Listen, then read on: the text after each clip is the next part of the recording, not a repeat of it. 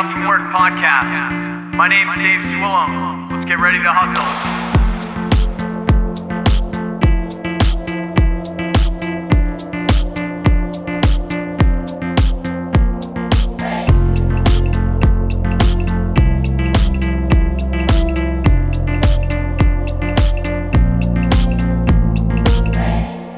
All right. Welcome back to the Waking Up From Work podcast. You're listening to episode 110 of the show. This is where we get to work, making work a passion, living creative full time. So if you're new to the show, we interview creatives, entrepreneurs, small businesses, and musicians, artists, things in the way to talk about doing what you want to do instead of the things that you think you have to do. And so tonight is uh, is a cool episode here because I met Cody through Zach Brennan, who's been on this podcast before as well. So uh, figured that we we just keep the chain going here. But I've been working with Cody for I don't know, man. What's it been like a month and a half now? Yeah, It's been like not- a minute, it's been yeah, it's been a little bit. right? So I've hinted at this a little bit to people on the podcast, but uh, we are working on. We've got some shirts out right now that some of you have been awesome and have bought a shirt before. So thank you for doing that. But we kind of wanted to go a step further and past just like putting the Waking Up from Work podcast like on a shirt. We wanted to make a legit like clothing line more than just like the podcast brand, but like actually like a kind of like a lifestyle streetwear type of thing that is for creative entrepreneurs and freelancers and people like that who want to do their thing and put something on when they wake up that kind of gives them some confidence or says like, Hey, this is what I'm fucking doing and I'm proud of it. And so Cody has been the mastermind for that, but welcome, uh, Cody Weimar or Weimar if you're feeling German about it. Welcome to uh jumping on my show here man. How's that for for uh working on something? Now you're a part of it man. You're gonna be up on the website and part of the the podcast and everything. It's exciting, dude. I'm happy to be here and talking with you and working with you on this project. i know. We'll have to meet in person one day because we've just been uh zoom and uh zoom and connecting stuff like that way. It's the future, right? right man. So cody like for i don't think i like even like introduced you right because i was just excited to talk about like what we're working on but it's like for those that don't know cody he is a obviously an apparel designer and he's fucking awesome at it. He's also a digital artist and and media maker so cody do you want to like tell people a little bit about like what it is that you do how this all happened you got into it like what's what's cody weimar about Yeah. So, um, I've always been to, into art growing up, and originally, you know, was just drawing on notebooks and things in class, and uh, I was really into to video and and media like that. So I think a lot of my inspiration for a lot of my stuff that I do personally comes from like movie posters and things like that. Just kind of in the back of my mind, that's how I organize Hmm. texts and elements. But uh, when I was in high school, I got into to video stuff and digital media and working in computers and being creative like that and writing storyboards, sketching things. And then when I went over into college, I got into multimedia, which was basically anything under the sun, uh, from like fine art to digital media, uh, video media, animation, stuff like that. The animation stuff I never really got that into, but it was good to expose myself to it. interesting Yeah. And then when I went over to UMass Lowell, this is probably like 2014. I think I went over there after I graduated from NECO. And then when I went over to UMass Lowell, they didn't have like a digital media program. So I kind of got my feet wet in graphic design at NECO when I was there. Beforehand, I never really, or actually, I didn't really know much about design until I went into college. And then when I went over to U Lowell, I went right into a graphic design major and I didn't really know how intense it was going to be. And it, it kicked my butt. really Um, yeah, it was, it was intense over there. And especially with me, I didn't really have very much of the, uh, the fundamentals, which a lot of the kids that I was in classes with had a really good grasp on. So I had to catch up. I remember one of my teachers told me that I was doing the worst out of the whole group. And yeah, yeah, uh, she was like, "You're doing the worst in the class right now, and either you need to step it up or just be a fine artist." And I was like, "Well, I could do that, Wow. but it was super harsh hearing that. It was super harsh, and uh, but it was good too because it put a fire under my ass, you know. And I was just like, I need to get better and show her that I can do this. Makes you pissed that you want to like be like F you, I'm good. Yeah, exactly. Right. So, like, I buckled down the rest of the class. I passed that class, and then it felt really great that, uh, like two two or three years later, I had another class with her, and it was um, history of design, and I ended up getting an A in that class, and that class was intense. It was like two weeks long. Every day we had an assignment. Every day we had to write a paper about a time period in art, and then. Uh, and then make an art piece that goes along with it while being creative. So we had to take like, I think one of them was an Egyptian uh, like wall painting, Hmm. and That's cool. yeah. So to make it my style on that. yeah, it was really cool. And and to make it my own, I did it Power Ranger themed. So I drew Power Rangers and made them Egyptian styled. Oh And, no uh, way! I want to see that then. Yeah, I want to see that design, dude. it's pretty sweet. It's pretty sweet. It's one of my better uh, hand drawn uh, pieces because I did it completely just by using you know inspiration. Um, I think I found like some sketch of the Power Rangers drawn in that style, and I did my own thing with it. And then I got really into painting too. That's one of my other things that I really enjoy is painting. still- Surprisingly. Do you still paint? Occasionally, yeah. Occasionally. It was more fun in college because I got to use oils, and oil paints are way too messy for me to have in the house. So, Yeah. uh, and and and disposing them is a pain in the butt as well. They're like, they get on everything. You can't get it off of anything, and it like gets into things and stays there forever. Yep, I still Right. have stained things. Like, and I took the painting class probably like, geez, six years ago now, something Yours- like that. Your story for like getting into uh, school and like getting into it sounds like extremely similar to mine, man. Where like I, I'm sorry for people that I have told it to on the podcast before, but it's like I am a drummer. That's like what I've done my whole life, and I was a really bitchy drummer in high school where like I would only do drums. Like my my teacher was trying to be a good dude and like get me into like vibes and mallets and like all these other things to like make me learn theory and get an ear and like do these things. And I'd be like, I play drums. Like I'm gonna play the drum set. I'm gonna play the snare drum. I'm gonna play these cool shit. And I'm not playing any of your stupid shit. And I would just I was a total dickhead about it. But then I was like, oh, I want to be a music major. And then like I didn't have any of that stuff. So it's like I, I went to school for audio, but you had to declare an instrument still. And when you declared the instrument, I thought that that might be enough to like skate me through and I'll just focus on this audio stuff. But then like, no, four years of music theory, four years of like hardcore, like music history, counterpoint, like just some crazy ass shit. And like my first year, I took like three months of piano and like sight reading over the Mhm. summer, getting ready for college. And then, dude, I just got dumped on. Like they Yeah. just like absolutely shit on me. People like already had these skills that I had. le- I didn't even know what they were talking about. I was like in class. I was like, I have no fucking idea what you're talking about. And then my teachers also did the same thing to me, where some of them would be like, "Do you want to be a music major, or like, like, are you fucking around here?" And they're like, "Oh," and and and once you get that, and then then like it, that was so big for me, man, for someone to say those types of things to me because I'm really competitive and aggressive when that stuff happens. And that totally lit me up where I would just be in there till two. I would be like waking up early. I would just, I was like, I'm not messing around. I'm going to be better than any, anyone around here doing this shit because I'm pissed right now. That's that's how you gotta be. And funny, actually, I didn't mention it earlier, but I was a music major for a little bit too. So I uh when I At was in, not at UMass Lowell at NECO, word. That's awesome. but uh they basically over there were training you to get into UMass Lowell. Which like is an my- awesome school. It's yeah, school. I'm I'm glad that I got in when I did. I mean, that it helped me out a lot. And uh yeah, but it was funny because I at NECO I took a ton of theory classes, took every music class I could take uh, at high school before I left.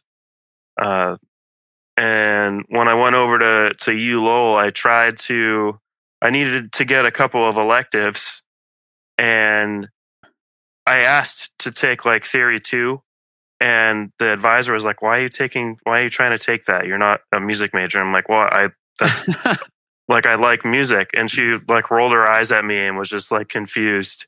I was just like, "Really?" It's like I ended up doing uh, a different art class, you know, instead.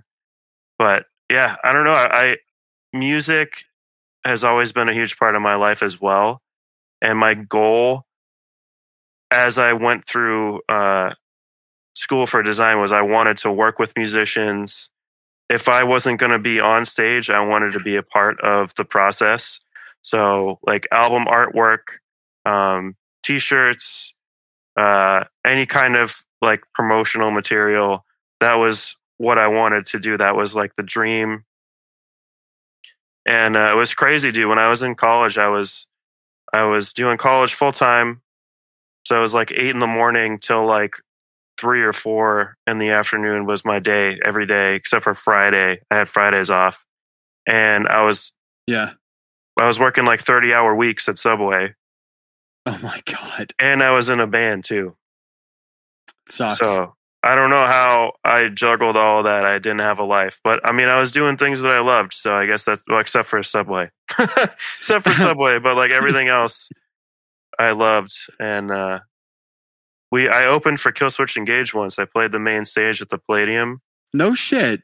That was like the most wild experience to like be 15 and going to see shows at the Palladium and being like, watching Killswitch on that stage and then being on that stage, it was insane. That's crazy, man. I played the um upstairs at the Palladium. I've never played that main stage though. I played the upstairs all the time, but I played downstairs once. I mean, it was at like twelve thirty in the afternoon, but like big it festival. Was, yeah, it was sick though. It was, it was dope, dude. Those those festivals still were like legit. I I played one in Manchester. I think it was at like the Coliseum, and I opened up for like Vanna in Texas in July, and like a bunch of these dope bands. And there was still there were still probably a thousand, two thousand people there, and that those shows you're like, I don't know that like I I uh I had fun, man. I, I really had fun playing that type of shit. So I know exactly like I, I went to the Palladium like crazy. So to be on that stage downstairs like that probably felt nuts, even though their sound system is a big piece of trash. Yeah, I couldn't hear shit, dude. it's infamous, dude. Every band always bitches about that afterwards on on social or if you talk to them or something. It's like infamous that like the Palladium has like the nastiest shows and like people go the nuts there, but they have the worst sound system and you have no idea what's going on. Like all dude, the monitors it, are blown and everything's oh, just a dude. piece of shit. For sure, yeah, dude. I had the biggest fucking monitor I've ever seen next to my head, and I couldn't hear anything. Yeah, exactly, dude. It looks legit. It looks like you're gonna know exactly what's happening, and then you just hear it, and you're like, "What's going on? Like, what is that?" my uh, the so there was a photographer there in the pit, uh, in the photographer line, and he took a photo of me, and I literally like in the photo look like I looked so perplexed and confused because I was trying to figure out where we all were and I couldn't hear anything. So, like, oh my, my drummer at the time commented on it and he was like, It looks like you're thinking, oh no, did I leave the oven on? Dude, there's sometimes like, there's so many band faces and things like that. Like, there's so many, uh, like people have a face that's like their face when they know that they're killing it and it's always weird too they're like doing their like they're like yeah, you dude. know what I mean? Like they're doing something weird, and then there's always like the faces of like I don't know what is fucking happening right now, and I am desperately trying to figure out what that is. And there's like that face too. And my wife at this point has seen me play enough times. She knows everything that I'm. She knows everything that's happening. Like if I if I played a wrong chord or like I dropped my stick or like I'm out of tune or I don't know where I'm at, she knows exactly like which one of those things is happening at this point because she's watched me for so long now and dealt with my shit. Like after I get off the stage and I'm bitching about, it, I'm like, oh my god, fucking had no idea what I was doing. Whatever. So it's funny how people have like band, they have like playing faces. Yeah, no, it's uh, it's true. I, I have I have faces that I make too, and I don't even realize that I do it. Exactly. Like in my head, in my head, I'm like up there and I'm playing my thing, and I'm like, oh, dude, everybody's probably looking at me like I'm dumb. I don't know what I'm doing, and like doing my thing. And then there was this dude that uh, he's a good friend of mine, and he came to this show because I was playing with, and then there were none for a while, and uh, I Oh, still yeah. talk to all those. Yeah, that they uh, Awesome, they hit me up. I still talk to them like every day. They're really great guys, and I'm happy that I, I was a part of their uh, their return show, and then we started tracking a little bit, and uh, we played a show in New York, and my friend came out to see me for that, which was really cool that he came out to New York, and uh, I came off stage and I was like, oh, dude, like I don't know, like I I screwed this up and this and that. Is there, you know, you're not going to play perfect 100 percent of the time. Yeah, it's pretty damn hard.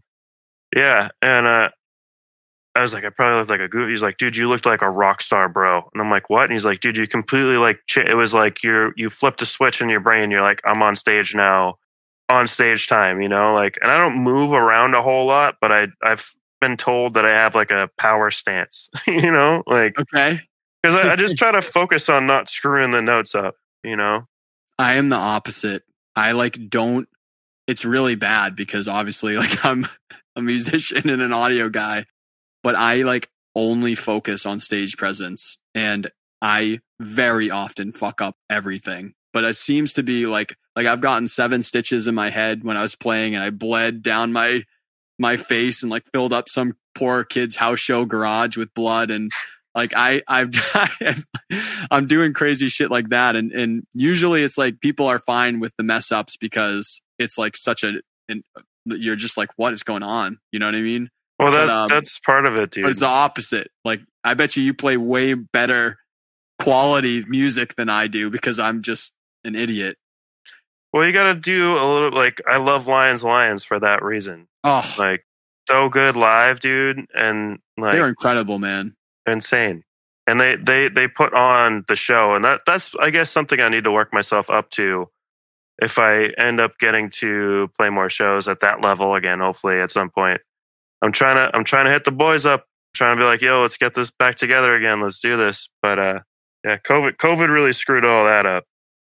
It's coming back man people are booking shows to go back to design, the time I spent honing in Yeah. on t-shirt design, uh, like school really focused on print work, which it's not completely phased out, but there's definitely a lot less of that work out there.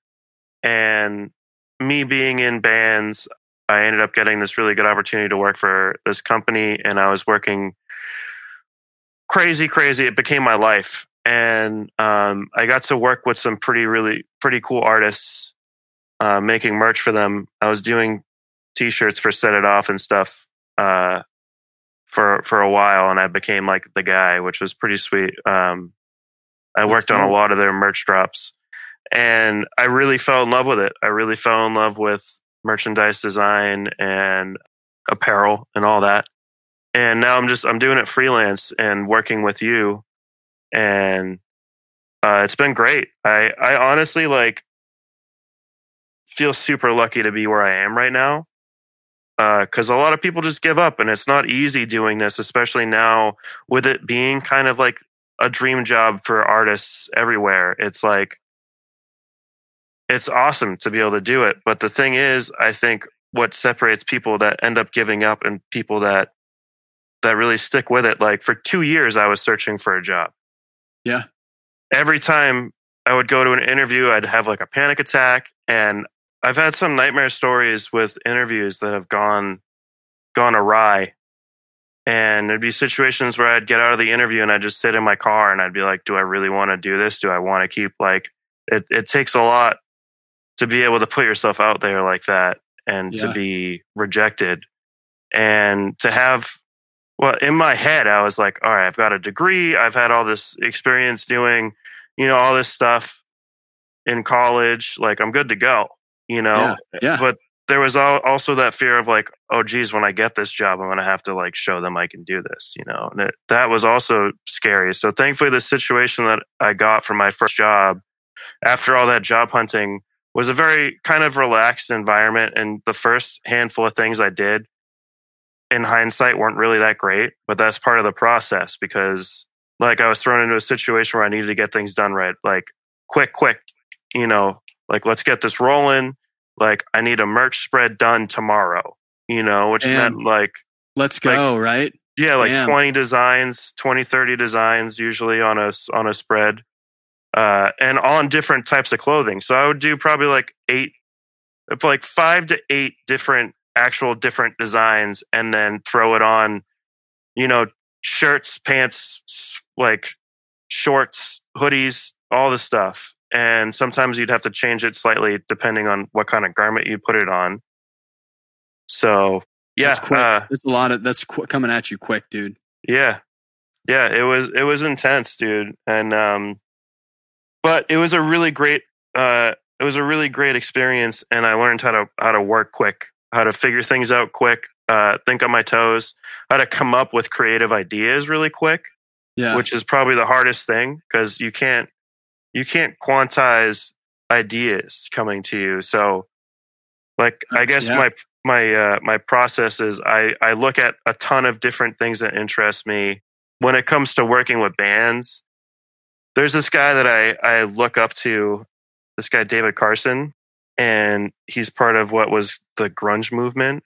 But he Hmm. worked on this magazine called Raygun, and basically they let him do whatever he wanted, and I was fascinated by that because he took all the rules, all the graphic design rules, and flipped them. And he was like, I don't follow rules.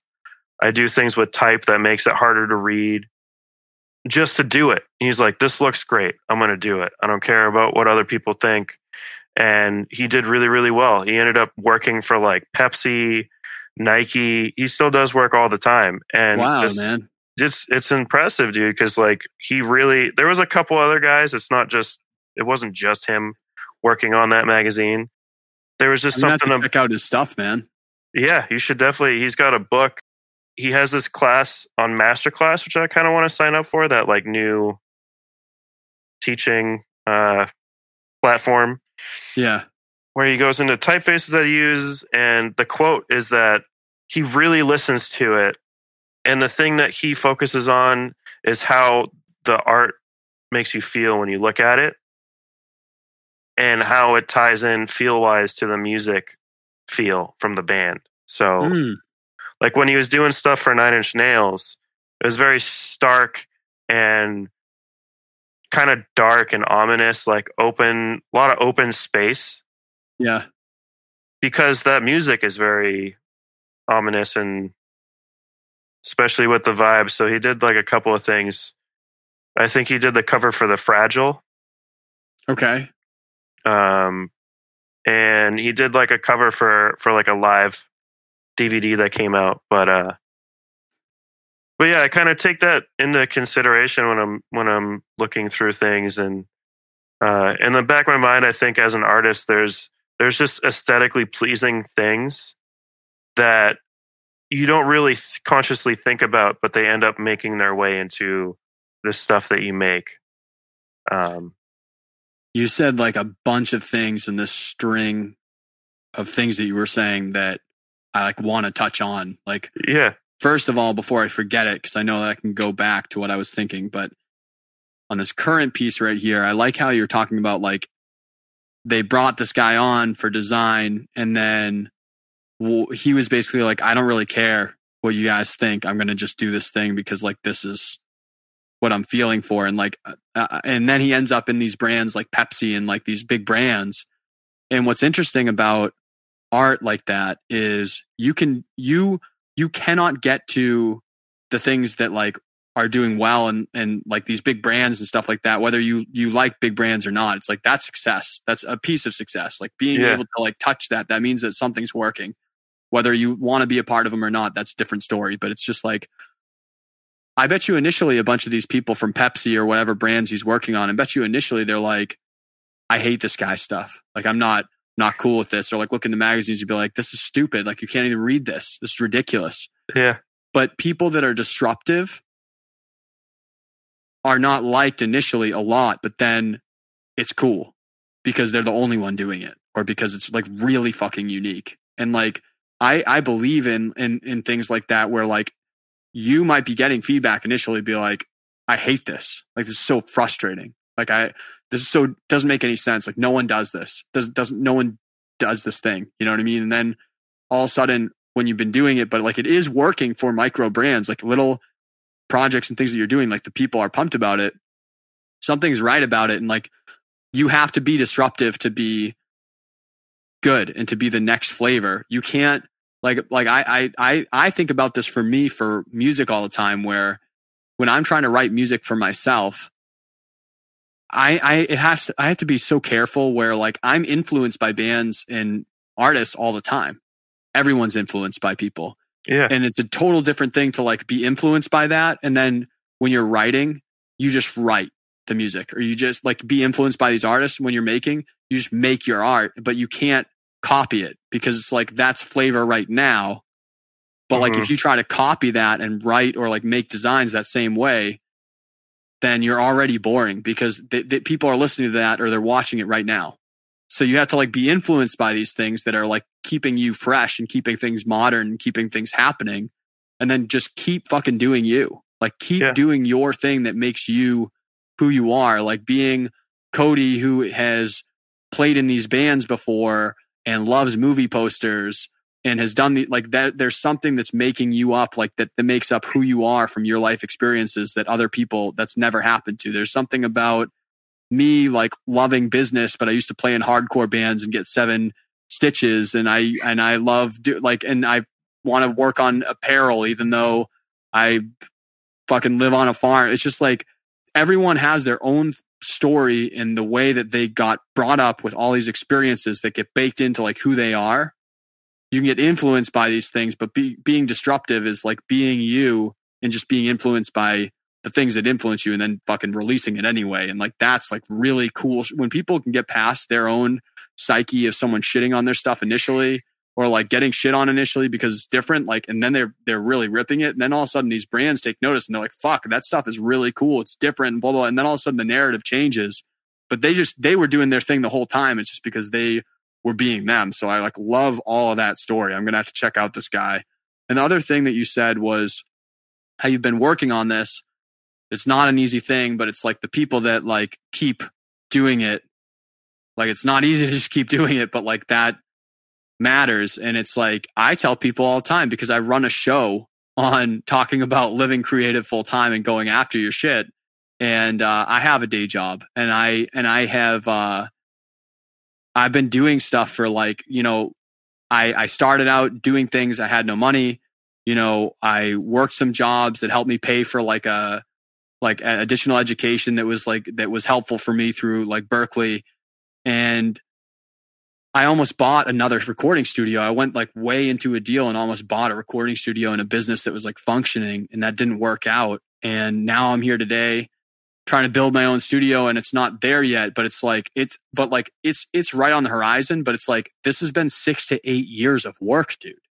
This has been 6 to 8 years of like continually still being working on this being like this is what I want to do with my life. This is the thing that I'm going to do and I'm going to do this thing. And then when those things fall apart, where you're like, I don't get to buy this, or like I'm not quitting my day job yet, or like whatever, you're working at Subway through fucking school, you're doing this shit. The people who get to survive in these creative businesses are the people that are there long enough to see that someone said yes to them. People that that quit like six years in or four years in, it just it just like it absolutely tears me apart, man, because there are people saying yes to them and they just like don't listen to it. There's people saying yes, saying like, hey, this is going to work out because people are saying yes to me. They're hiring me right now or whatever. And then they quit or something like that. That sucks. Yeah. Like I've, I've had friends that have just kind of let go due to, you know, them needing to, I mean, I guess it's, it's whatever, whatever is best for you as a person but yeah. it's just sad to see people that I went to school with that just kind of give up, you know? Yep. And uh, you get in your head, especially being a creative, because you're putting yourself out there. And it sucks to, to have somebody tell you that it it's not good. Like it sucks to have somebody tell you like, uh, you know, you, you're not you're not doing the work right, or like we don't think that you can do this. And I, I guess it's just like you just got to keep you just got to keep doing it, and um, there's always going to be people that aren't going to like you, and you can't you can't help that. And it's just it's just a matter of fact. Like there's going to be people that don't like what you do, but the key is that you keep doing it long enough that somebody who actually appreciates what you do ends up seeing what you do, and that's That's right. that's what matters. So that's just my my mindset, and I'm and I'm lucky that I have the opportunity to to continue chasing it because some people just can't, you know, whatever uh, whatever things they have chewing at them financially or emotionally, and they they can't keep going for it, or Yep. or you know they need to put it on a back burner for for a time like thankfully I, I've I've had the opportunity to continue and to to bet on myself, and that, that's the whole point. You need to bet. You need to bet on yourself, and that's what I've been doing. It's kind of worked out. I mean, I, I've had some pretty cool opportunities, so hopefully they keep coming. I've done a couple of freelance uh, album covers for people, some clothing lines, well, some clothing lines, some clothing designs, now you're and working on a clothing line. and Boom. working on a clothing line. uh yeah so i don't know it's been cool uh i my favorite thing is when it's all said and done seeing it on an actual shirt that's my favorite thing it's just like so satisfying and to be able to really see it and touch it and have it there physically it's it's so great you know same thing with music like when you finally finish a song and it's 100% like People all the bands- on their on their car radio or something like that, or like yeah I remember the time where I got just my heart melted, dude. I was in. It, it was. It wasn't like it's probably not a big deal to a ton of you out there. It was a huge deal for me that day. I had. uh I was in like a grocery store in like Pennsylvania or something. I was like not. Uh, you know, for those out there, I live in. I lived in New Hampshire most of my life. I'm in Maine now, but I was in like a grocery store in Pennsylvania or something, and there was someone that I, I walked down the aisle and I saw someone with my band's back patch on. I was like, no fucking way on there on this random kid's jean vest. There's my back patch. And I was like, oh my God, I made it. Someone was just totally random in a different state that's like considered for me, it felt far away. Had that back patch on. I like went up to like I almost hugged the kid like out of the blue, which probably would have been bad, but I was like, oh my God, what's up? Like that that like lit me up and it's like that's a very simple thing but like that meant so much to me to see anyone appreciate any shit that i did creatively in any way where it meant something to them that like is the bomb It's awesome. It's such a good feeling, you know. Um it really goes to show too that like you may think that you don't have that much of a uh like an influence on random people around you, but like you do. Like you ma- you make impressions on people everywhere you go. yeah Like good or bad good right? or bad, yeah. you need to be aware of it the with the band stuff that I've done, like there were situations where like when we were doing shows like every week, multiple days a week, like you you're you're sitting there just waiting to play. And a lot of the times I would just be like sitting there kind of sulking because it's a lot of work, you know, like you're doing and especially what I was doing with everything that was on my plate, like I would sometimes just sit there and space out and not interact with the other bands and not really talk to people. And that's the whole that's a big that's a big thing is like talking to people all the time and just you know making connections because in i was doing vocals for a band for a while and i was still going out to shows after they kicked me out. And everybody that was coming up to me always had such nice things to say.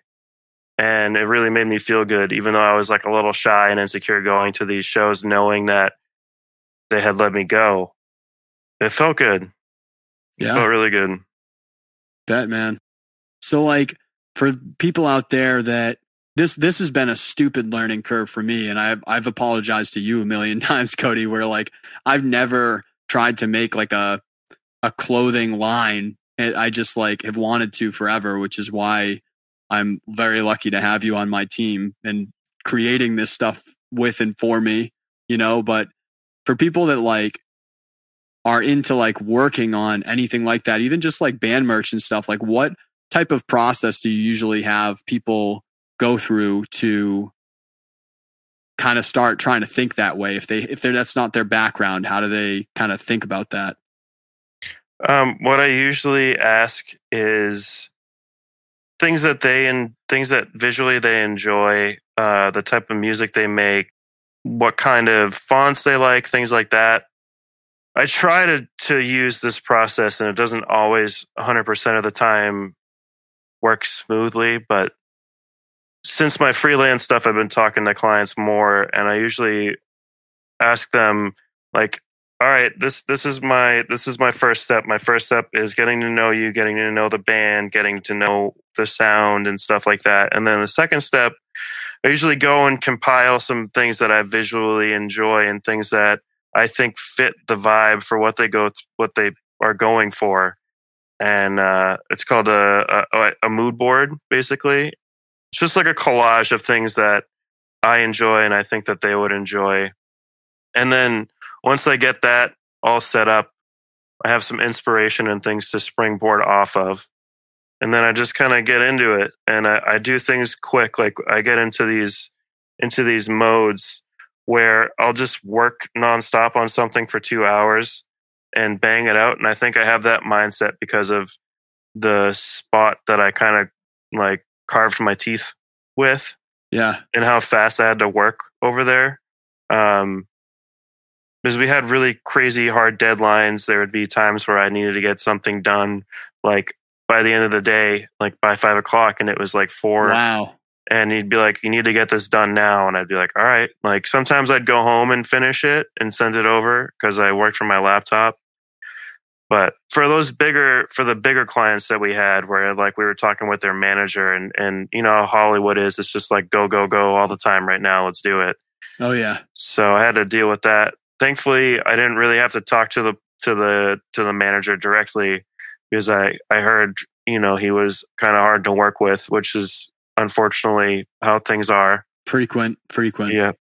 But, you know, once I get to that point, I basically I'll send over a spreadsheet of the designs on the clothing so they can get a visual of how it's going to look when it's printed. And then we go back and forth. Sometimes it's a little easier than other times. Depends on, on the scope of the project. Hopefully, you know, I can hit what they're what they're going for. I've only had one instance where uh, it just didn't work out and they went with a different designer that worked in the company but you know i just think the reason why that didn't work out is because i didn't really have a good understanding of what they were going for and they weren't very good at communicating what they were going for That's like most of it, I feel like, with any of this stuff is how well are you able to communicate between both parties of what is happening? Because it's like you and me, we both have our own flavor when we like, when I work on music or you work on design, we have our own flavor anyway, innately, that like there's probably certain people out there that wouldn't work on us straight up because like we have a flavor that's not going to ever make sense with them. Like that's just how everyone is, right? But like at the Yeah. same time, whenever like I have like a million mix revisions or like I send like if someone has me write music custom for like something and I send it back and they're just like, I hate this. The any any time that that has ever happened, it's been like I no matter how many questions I ask, like I cannot understand like what they are trying to get me to do. And that's when like stuff is not good. But like when people are like able to come together where like they have a vision that's in their head and they already hear it or they already see it to some degree and you need to help them get it out of there. It's like you have to like get enough information so that you know what they're trying to get and then you can kind of like vibe on it. But it's like whenever that communication's bad, those are the only times projects have been bad is like when the communication is like not working for some reason. And those are usually the clients where it's like mutually you kind of like have to walk away because like neither of you is going to be able to get what you want out of the situation, which sucks. It's not fun. Like no one's Yeah. happy to have that happen, but it's like it's what's best for the project because like something's not working when that happens. Yeah. Yeah, it was it was rough, but that's part of also like the you know the learning curve and that not everybody's going to like your designs, you know, and I remember the like the first spread I did uh, was for this guy that did some track with Justin Bieber or something like that. That's But- sick. Yeah, it was pretty cool. He had like a feature. The first the first spread I sent them, they were like, "This is bad." They didn't they didn't like any of it. Like Oh. literally, my first day that was my first assignment, and they were like, "This is not good." Damn. So my second day when I came in, they were like, "Yeah, I came back. They didn't like it." So I redid it, and I was a lot happier with the stuff I did the second time around, and they ended up really digging it. So I mean, it's it's just like it sucked hearing that. Like Yeah. it, it crushed me to have somebody say this isn't good. But that's part of the thing. Like if you just listen to that and get defeated by it, that that ruins your career and that's why i think a lot of people drop out that that's that's part of being resilient and being creative like you have to be vulnerable and that's just part of part of being able to do it for a living is to to have that tough skin and Yep. just to keep going and You have to. yeah do it better next time You can't take it like personally too because you're doing a creative for a business. It's like when the client doesn't like it, it's like it's not my song. Do you know what I mean? Like, I, like I they hired me for like a reason. So like I'm never like I don't I don't just like not say anything if I like feel something. I'm like, hey, I really hate this part. I really love this part. Whatever it is, like I'm pretty vocal to say like my opinion. But at the end of the day, there are some times where like someone wants to add something or there's something in it, it just drives me fucking crazy. And I'll, I will say it. I'll be like, hey, I really don't like this bugging the shit out of me. But if they're like, I love it, I just love it, then I'm never going to be like, we're not putting it in. Like I, I worked with engineers that did that to me sometimes where they're like, it's not going to be in there. I'm like, I want it in there. I'm paying you. And they're like, it's not going in. And you're like, what? So it's like as a as for us, like as like a creative professional, it's like it is also the client. It's the the the the client is your boss when you're freelancing. It's like the client is the boss. yeah And and I uh but but I totally get it. When you're making anything, even if you're making it for someone else, it's like that's still a piece of you. So it's like when people just straight up all in don't like it, you're like, damn. Hurts for a sec. Yeah. You know, so you have to like it's hard, but like as I've done it for longer, I'm better at not taking it personally at all and just being like, okay, that's cool. And like trying something like just like you probably like you're probably like, shit, I don't want to hear that. But then the next day you did something totally different. And then they're like, I love this. And you're like, great. yeah that's the thing that's the thing that i had to learn as i got into it is to not take it personally you know and takes a little bit of time doing it. Yeah, it's tough. time. It's tough. Like uh it was it was weird because there was this there was this kid that we hired and he was like another designer that we we took on and he was working on this this like flyer image for like 3 days. When push came to shove and he showed it to the manager of the band, he was like, "No." Oh, and the kid was like super upset and then my art director was talking to him and he was like to to the manager and he was like wait can't we just like keep this and put on a shirt or something? And he was like on the phone with him at the time with me and the other dude in the room. Speakerphone. yeah on speakerphone. And when he asked him if we could hold on to it for a t-shirt he's like no.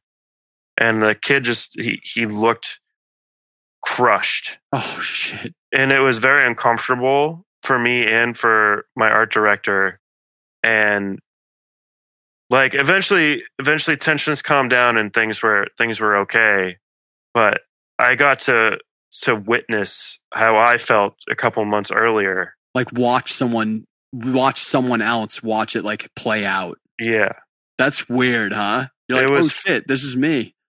It was funky dude it was funky and then and then i got to be the guy to be like you know it's okay like we'll just keep going don't take it personally like and the kid he was a he's a super super talented illustrator which is something that i wish i was better at doing uh, I, I would say I'm I'm pretty decent at it, but I'm a compositionalist. I'm like a I'm a typesetter. I love typography.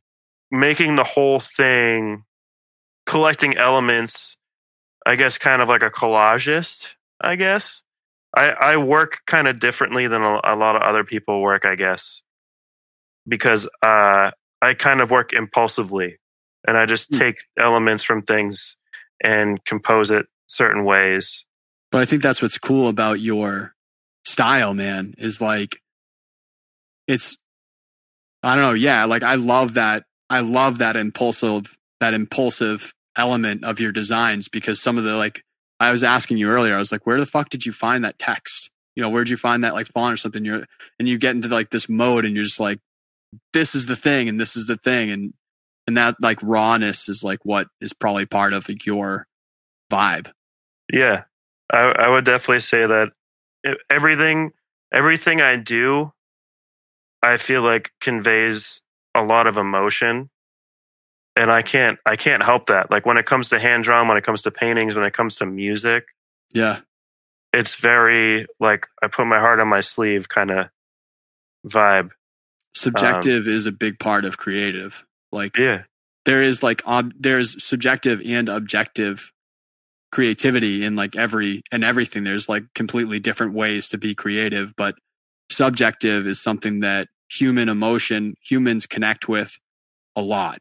You know, like we we can be objective about things and we can like visually portray that or musically portray objectivity of like this is just an environment. It has nothing to do with feeling or anything. This is the thing that happens. But ultimately it's like people look for that subjective. They're trying to understand things and we communicate and we like work in groups of people and like this is just who we are. Like this is how we function. So i find that like subjectivity that's like uh when you see these songs that like the songs are like two chords three chords max and the song lyrics seem really simple but sometimes they just like smash. Like people are just like all in on it, it's because of that subjectivity where it's like it's not that it's complicated or hard to play or crazy, but those lyrics are the simple thing about it. Like people are all in on like I am attached to that, and so I I I vibe with uh with pushing pushing putting your heart out on your sleeve. I try to I try to do that. It's a good thing. Yeah, I I tend to gravitate towards highly emotional songs and, and pieces of art just in general. So I think that's probably why I end up making things kind of like that. Totally, man.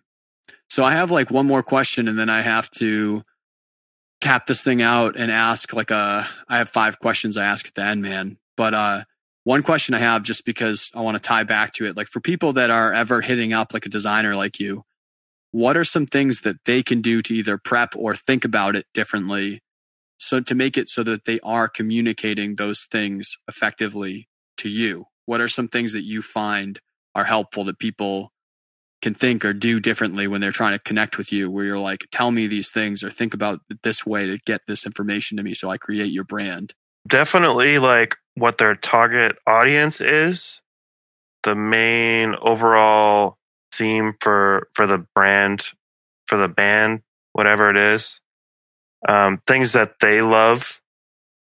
Like, ideally, I would like for whoever is hitting me up to to create kind of like a visual map in their mind of an aesthetic that they gravitate towards.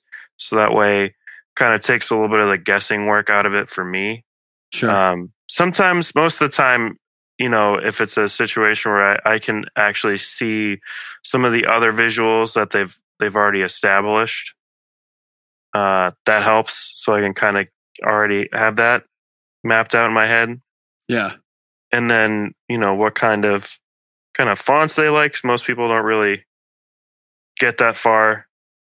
Uh, I'm super into fonts, so to be able to uh, sometimes too, I even make a separate piece to just like have a list of all the fonts, just like the name of whatever it is in like 10, 15 different fonts.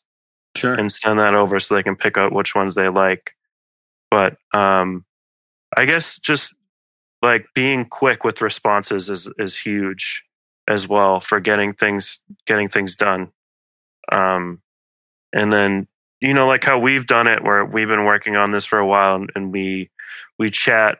I think the video chats have been helping a lot because we can spitball ideas in person. They help, they help me just, a lot yeah to like talk it out with you instead of like i uh i need i like need that some for some reason like when meg when meg and i are like working on like renovation stuff we can talk about like some framing thing or like design thing or something but like i have to like be in the space and look around at what she's talking about, or else I get like flustered and I'm like, I don't know Mhm. what you're doing. That was Yeah. like the same way where like when I I want to be like, hey, look at this design, Cody, or like, what do you think about this thing? Or like that was helpful for me, just the way that I think that I needed that. Yeah, I think that that's key is just being easy to talk to. And then when it comes to revisions, don't just tell me that you don't like it. Like you got to explain things, you know? yeah, I don't like, like, it.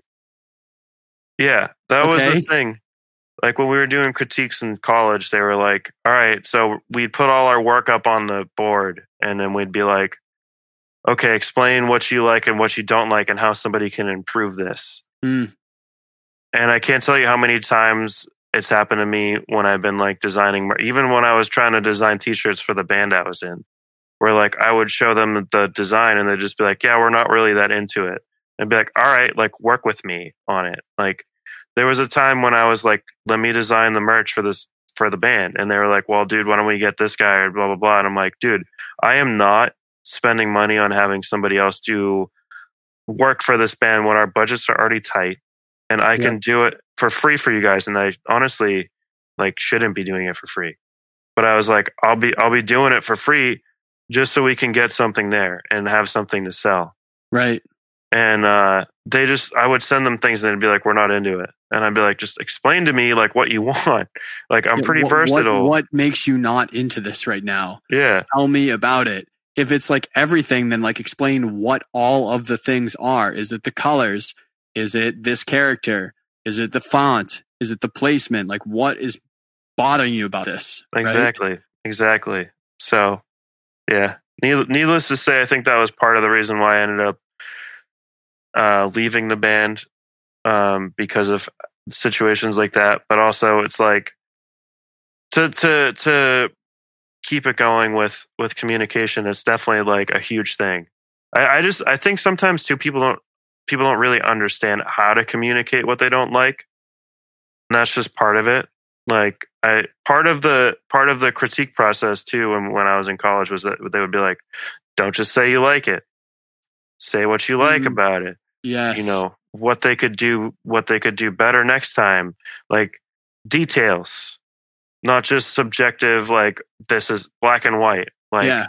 Because why you like it is important too, dude. To be like, Yeah. what what things is making this good? So I, I'll keep doing that in the future, and I'll incorporate that into more things. But like, if I if you're just like, I like it.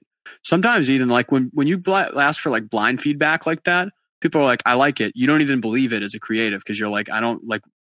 That's so hollow to me. You're like, Yeah. I like it. And you're like, it's yeah. like they didn't say anything, man. You're like, the fuck, like. Like let's I like let's what? a- Do you like the vocals? Do you like the drums? Do you like yeah. the vibe or like this whatever do you like the you know what i mean like when we're working on ours there's like a lot of that like japanese font and there's like a lot of like floral pieces for the starting drop and it's like i'm like hey i like those elements like i like this thing i like that and then like some of the font spots or something and be like hey i just this is bugging me or whatever it's like i'm trying trying to communicate those things because i know what it's like to be on the uh other side i'm sure i'm still not doing a perfect job at it Well, I mean, I think we we work together pretty well in that we have an open open communication, and yeah. I think you genuinely like the stuff that I've been creating.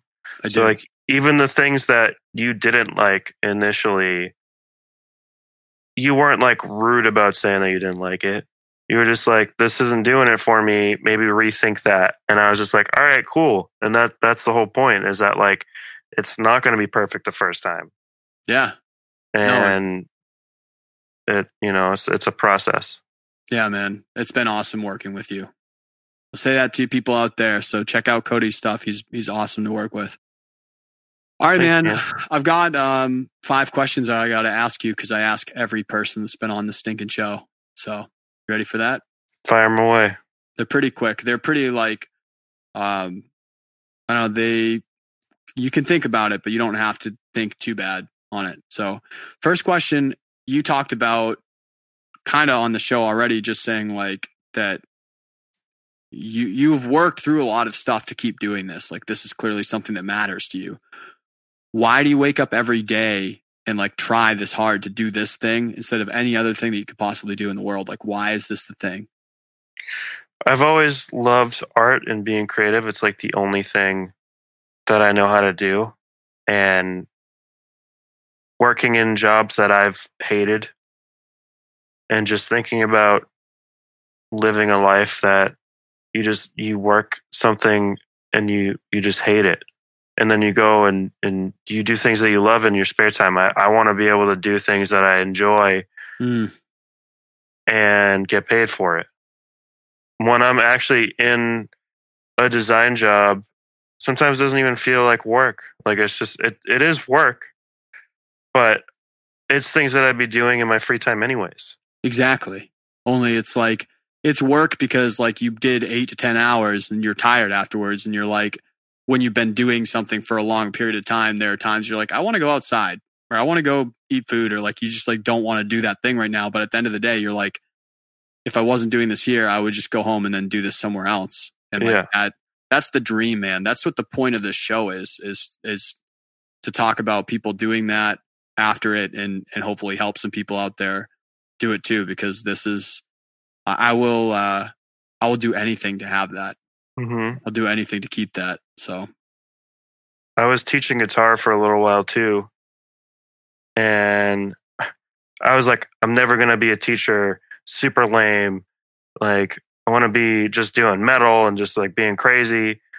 And I only did it partially, uh, like part time, like part time. And, but I loved it. And it was funny because I, when I was in college, I was like, I'm not going to do that. Like, I'm not going to do it.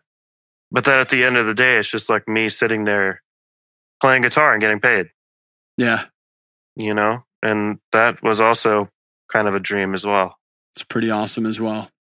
So along the way, say you could take a lesson and give it to someone, but they didn't have to go through the shit that you dealt with to get that lesson. What would be like the worst thing that you did along the way? You're like, if you could get this lesson and it would be as impactful for you from the experience, but you didn't have to deal with it, what's something you don't recommend people do? You're like, hey, this sucked, stay away. Uh, mm, my, my learning curve when it came to, to trying to get a job is like when you just get out of college, like some people were, I wasn't like at my peak and I probably still am not like at my creative peak, but I went into interviews just thinking like I've gone to school for this, I've got a Mhm. degree, I'm just going to get a job right away. I didn't really prepare as well as I should have and I got chewed out for it. Yes. Like you you have to prepare uh this one dude I went through this really horrible interview once and I, I started off I showed up in his office. I was nervous, so I didn't know where the office was. I ended up asking somebody uh, in in in the space. I was like, "Where is this place I'm supposed to be?" And I asked a a, a random person that, and the owner of the business ended up being right there. So right oh, away, I no. looked like a weenie. You know what I oh, mean? oh, no. Yeah. So he told me to go up to his office. I went to his office. I sat down. I was wearing regular sneakers, and this is my experience. I've I've heard alternate experiences, but this really impacted me. And what ended up happening was he gave me. Uh, he started off the interview giving me lip about the shoes I was wearing. Really? He was like, "You're the first dude to come in here wearing sneakers. Why? Why are you doing that?" wow. Yeah. Okay. So it threw me for a loop, and I was also wearing like a baseball cap because my hair was messy. And he was like, "And you're you wearing a off right hat." away. Yeah, threw me off, dude. I, I should have just bowed out, but I guess I'm a glutton for punishment, so I just sat there and it's probably good though. It's probably a good learning thing, I guess. Yeah, I let him ream me out, and he was like, "Everybody comes in here wearing a suit, and you're not wearing a suit. What's the deal with that?" And beforehand, I was like, "I'm not going to wear a suit. That's lame." Why, you know? Yeah. And uh, It's that is that is so tough, dude. So like I will say this to anyone out there that is going into creative things. First of all, every industry is different. So like every industry is different and every uh creative or type of business that you're applying for is different. So it's like you can't really blanket anything for it. Unfortunately, like it's not like the business world where it's like the normal business world. Like creative businesses are different, where it's like the business business world, where it's like sales or like not as modern marketing because even modern marketing places you don't have to wear suits anymore but it's like businessy business business right it's Yeah. like you have to wear a suit you have to wear a suit but it's like creative it's it's so varied where it's like i've applied for jobs before where i showed up in a suit and they were like you are a dickhead. You know what i mean? Like Yeah. it's it was like that's not what you wear here. And like we don't do that. And like they they were fine with me because they knew it was an interview but it's like i showed up in a suit and they're like what are you doing bro? Like what what what are you doing in here, here in a suit? And then i've also done exactly what you did where i was like these guys aren't going to want me come in here in a suit. They're going to want me to be real with them. They're going to be blah blah blah. And then i go there in like like still not like whatever but like i go there not in a suit at all. And they're like they're in a suit and you're like oh, damn it's it's really hard with that. And then education is also weird because like there are a ton of jobs in my industry where it's almost a con if you say you have education at all because they just don't they so far don't want to hear that. Like because they so don't want you to come in and be like i have a degree in audio therefore you have to hire me. It's like they don't want to hear that at all.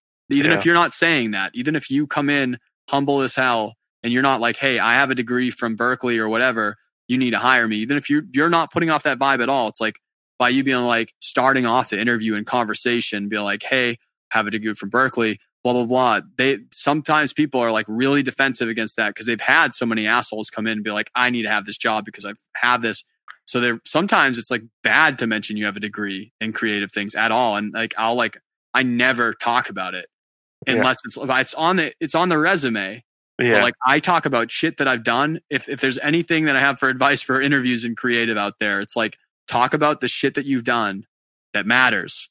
And then you can put that stuff on your resume because that's a normal thing that would be on your resume, but it's just like just talk about results. That's what people care about. They just want results. They want to know who you are and if they can deal with you or if you're going to make their life better or worse. And like the rest of it is all like in the mud, man. It's just a different. This is such a weird. It's so weird and hard to predict, like what, how each interview in, in this type of industries are. It's weird stuff. Yeah. Yeah. I mean, I usually just show up now with at least like a shirt and tie and a pair Yeah. of suit pants. Like, I, uh, that's just the thing. I mean, either way, it's like it shows, it, it shows that you care to whoever it is that you're, Respect. like, I think the dude, that particular guy just thought I just like showed up and I, I was not prepared. And you need to be prepared. And he was also kind of rude like i feel like you know that showed me that sometimes just like you're going to show up to a job interview and you know right away it's just not going to be good and it's Yeah. not going to work out so Yeah. that was also a valuable lesson as well um now i think the the deal is they want to see that you have experience and it's, that was the hardest part when you were just graduating from college because you didn't have experience yeah. and they instantly would just like write you off. And I'm not like that the best dude in a, in an interview setting because I, I get anxious and I should put my foot in my mouth and and stop talking. Like I don't know when to stop talking, and I say things and they they come off sounding wrong just because I'm I'm nervous. right. And uh, the key is, I guess, is that like know that you can do the work. Like the fact that you got the interview means that they're interested in you Right. and that's the whole thing like if you show up there thinking like you're you're in the back of your mind you're like maybe i'm not good enough for this or like oh geez like this is a lot you just you, you just got to realize that you're there for a reason you know 100%. they like you so that's the whole thing Flip side to that, Cody, would be what is the best thing that you've done along the way? 10 out of 10 would recommend this to people to do that. You're like, hey, I'm so pumped I did this. definitely just be just be like confident in the things that you do and be very precise and present the in the best way you can like presentation is everything and sending things out a step above like when i f- sent you the first batch of designs they were just on black shirts I feel like part of the thing is I was doing it that way just to show you the designs. But I think the thing that really makes people go, oh shit, is when you like go above and beyond. So when I sent you that spread of all the different colors, the different garments, and you're like, wow, this, I, well, I'm pretty sure that you're like, wow, this, this is, this is cool that he went this far and did all these different colors, different shirts, different types of, and I thought about the garments like themselves, like how they would look printed on, you know, like a, like a tie dye shirt and this and that. Like that goes far with people. Yes. And I think that's super important.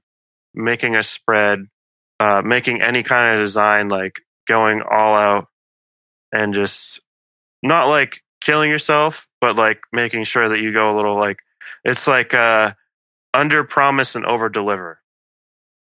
That's yep. the key right there. That's really important in any creative anything, dude.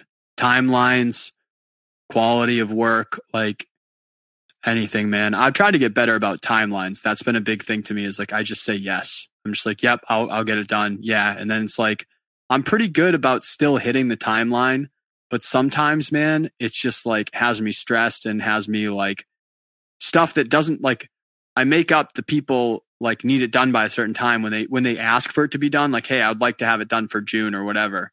It's like sometimes they they say that and I have it in my head that like if I don't deliver on that, they're gonna just be miserable. And sometimes mm-hmm. they're like, that's fine. I don't really give a shit. You know, and mm-hmm. it's like to give it the air would be better because then I'm not going to be stressed and I'll be on top of it and spend more time. So that's one thing for me that I've learned for the under promise over deliver is like I'm trying to get better about estimating timelines out to be like, hey, this will be to you like another two months past what you said, but like it's going to be everything that you wanted. We're going to get absolutely everything in, and like I'm going to be chill and not stressed and that makes me better at what I do. And yeah, so I, I hear that, man. That's so that takes time to that took me time to learn some of those things. But I'm I'm, yeah, I'm, a, I'm on it though. Like I think that's crucial, man, to people coming back and working with you is like under promise, over deliver. Huge. Yeah. Yeah. What sure. would be a resource that you'd recommend people check out? Could be a book, a movie, a website, YouTube channel, podcast like what's a good resource? It doesn't have to be it can be design it can be working on apparel it can be mindset lifestyle creative anything man. Like what's some what's some resources you recommend to people? For for like life advice i guess uh there's this philosopher his name's alan watts. Hmm. uh, he's a little out there on eastern philosophy it's definitely not the norm. Um but his mindset on just life in general. I listened to his talks, like somebody back in the day, I think he was like around in the 70s, recorded so many of his talks. And um, there have been some really dark times in my life, and they've kind of helped me through it.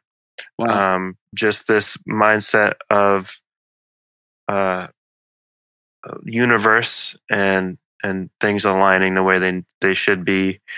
Um, so that's a really good one. Alan Watts. He's got like I guess they're they're kind of set up like podcasts before podcasts were a thing. Yeah. And then uh, there are a couple books that I got into. Um, the End of Print from David Carson is a really really good book. Um, it shows his process and his his work. On the flip side of that, there's this guy called Aaron Draplin. He's another one of my idols. He did the uh, campaign logo for Obama. Oh wow, dude! That yeah, that, the one that has like the multicolors with the the O, the Obama, the low, and the yeah. Wow. So I mean, killed it, right? Yeah. So he he's got on point, dude. When he was in that. Yeah. Crazy. Yeah. He so he is the exact opposite of Carson. He is you know rules uh, he the thing that he does that I really admire is he goes what he calls picking, and he goes and finds uh, pieces of design, science stuff like that from like from the 50s and 60s, things that were done before computers made it streamlined, things that made yes. you, you had to do like hand drawn stuff, you had to map it out. So he's got a book too, which is called Pretty Much Everything. And it's this, it's an actual really good read. Not that the other one isn't an actual really good read. They are both really good reads, but it goes through his whole life. It talks about the call, like how he was just he worked for a bunch of magazines and then he started his own business. And he talks about getting the call from Obama's people to like actually do the logo for them. And then he did some stuff, he did some other political stuff. Um, yeah, he and he, meeting him, he's a really freaking nice dude. He's a really nice guy. Um, he's pretty down to earth. I mean, when you're at a certain level, you do kind of get this attitude about you, but it was earned. YouTube's a great resource for getting inspiration for things. I mean, school is not completely necessary for design, but I think what what it helped me do was get an understanding of the fundamentals, get an understanding for the history. It gave me the space and the time to really focus on it because I found that being in in that environment really got me laser focused on, you know, cr- like honing in on my craft, and that's that's more important than anything. Is just allowing yourself the time. Yes. We have just- we have the whole episode on the show where we debate out like is college worth it or not. And I think that that was like one of my biggest things on there where I I try to stay really neutral on it because I did go to college but I also shit talk it sometimes. And right in the middle is like my true opinion is that like if you need it do it. If you don't need it don't do it. It's like use use the tools that you need for you because every Yeah. person's different to do what Yeah. you need. And and me, I needed an ass kicking hmm right? I needed people to be like, yo, you suck at this. You Yeah. absolutely suck. And then be like, fuck. And like just get beaten on. I needed that. I needed uh like the organization to it. I don't think that I had that organization at that time. So I like needed that.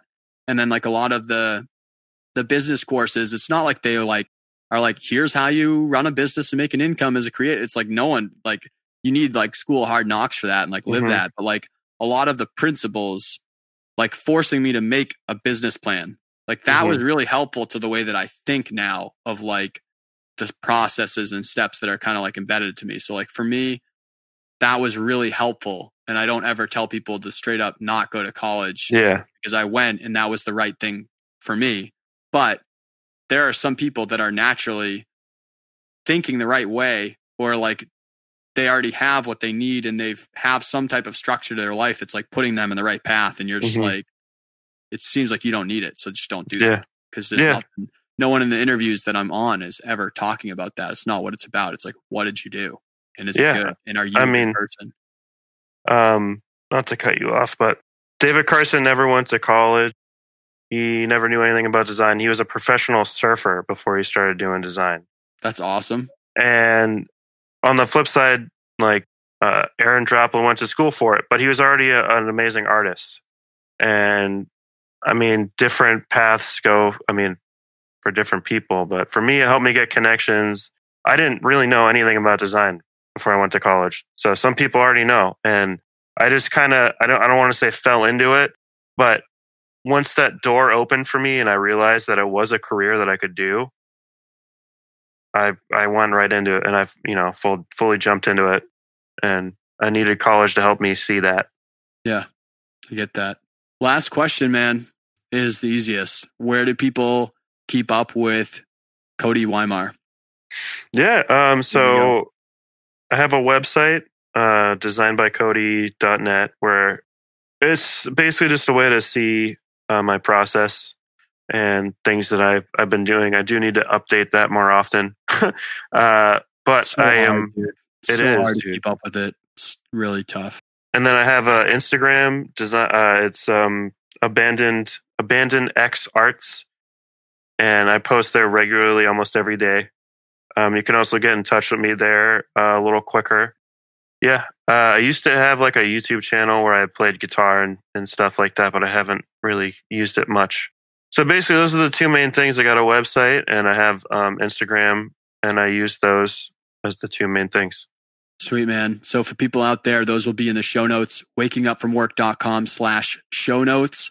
Or if you're listening on like a podcast app or something, they'll be down in those show notes, like right on the app. But uh, Cody, thank you for being on, man. Thank you for being on the show. And obviously, really excited for everyone out there to see what this gentleman is helping me create as like an apparel line for creative freelancers and entrepreneurs out there. This is going to be fun to uh, to get out to all of you. You just pay attention to some of the social and and uh, you'll see when that's actually being introduced because we still have a lot that we're working on with it. But um, thank you for being on, man, and thank you for working with me on all this stuff.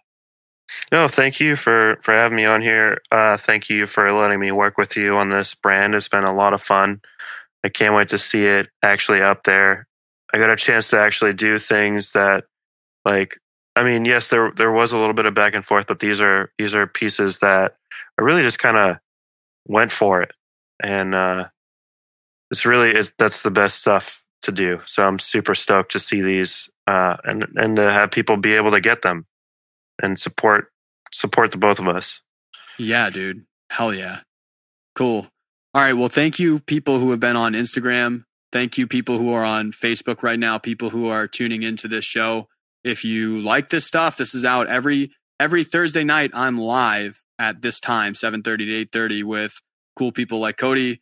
Or uh, if you are just tagging in right now, you want to like hear this whole conversation, this will be out as a podcast on Tuesday at 6 a.m. on all podcast platforms. You can hear it as like a podcast and hear maybe a, a goon and, and blabber on about stuff. So thank you guys for tuning in live.